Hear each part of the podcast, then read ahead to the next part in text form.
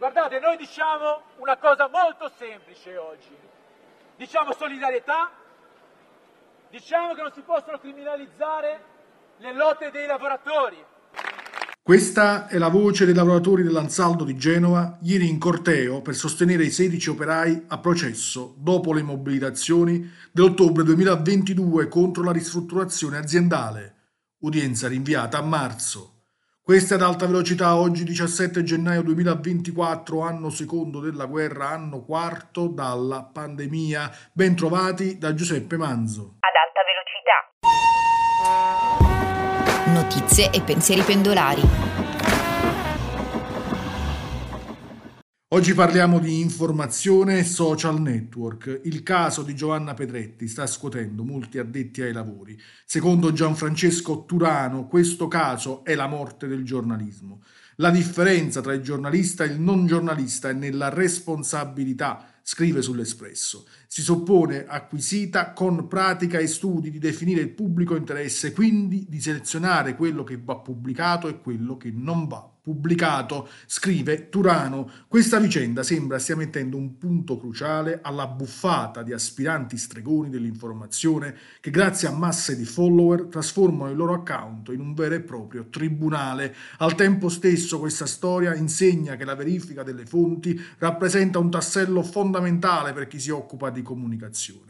Secondo un sondaggio di SVG, l'audience di riferimento per gli influencer si conferma molto alto tra i giovani. Il 72% degli under 24 segue gli influencer su vari social, percentuale che cala drasticamente tra le varie classi d'età, coinvolgendo tuttavia anche un over 64 su 4. Ascoltiamo l'analisi di questi dati con Riccardo Benetti, ricercatore SVG.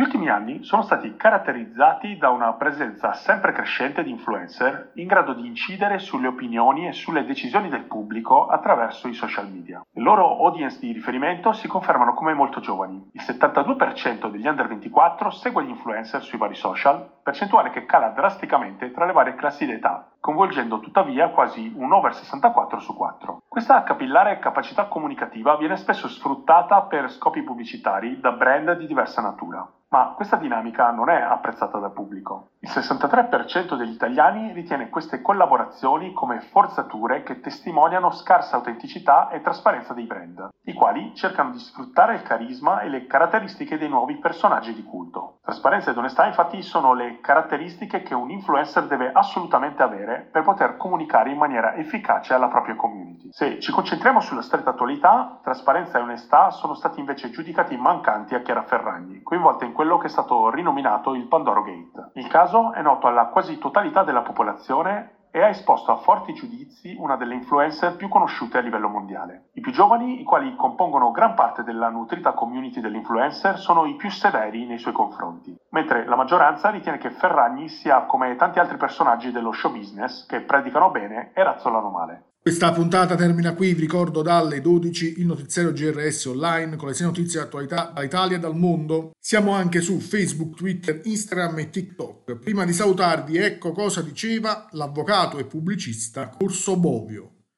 V'è nella funzione del giornalista un quid di eversivo e rivoluzionario, un anarchico disciplinato e una contraddizione in termini.